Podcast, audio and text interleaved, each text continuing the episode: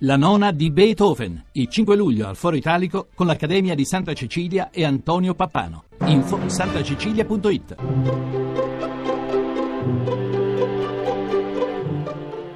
Il pensiero del giorno. In studio Chiara Giaccardi, docente di sociologia e antropologia dei media all'Università Cattolica di Milano.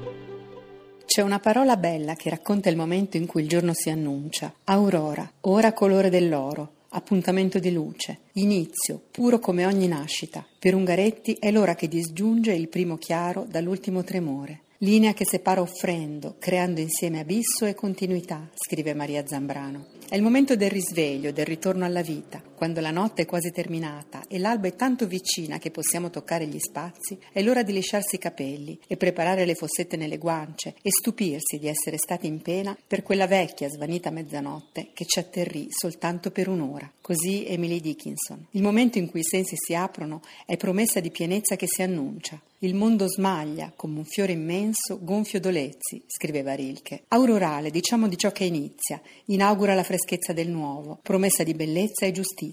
Partecipare a questo momento è entrare nella genesi dell'inedito, nel movimento della vita che germoglia, della speranza che sostiene. Ci sembra allora inevitabile, scrive Maria Zambrano, che l'aurora apra il senso, l'orizzonte e la luce di ogni giorno, che la luce debba anch'essa farsi ogni giorno di nuovo, perché la vita, a sua volta, ogni giorno si faccia magari ispirata da alcuni versi di una preghiera laica di Paul Verlaine.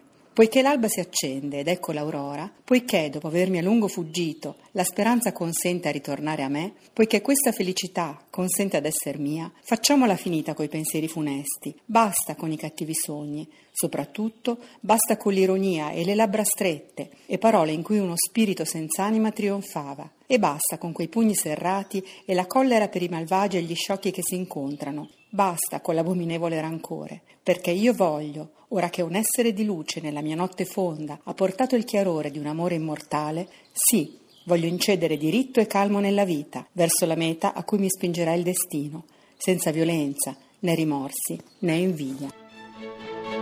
La trasmissione si può riascoltare e scaricare in podcast dal sito pensierodelgiorno.rai.it.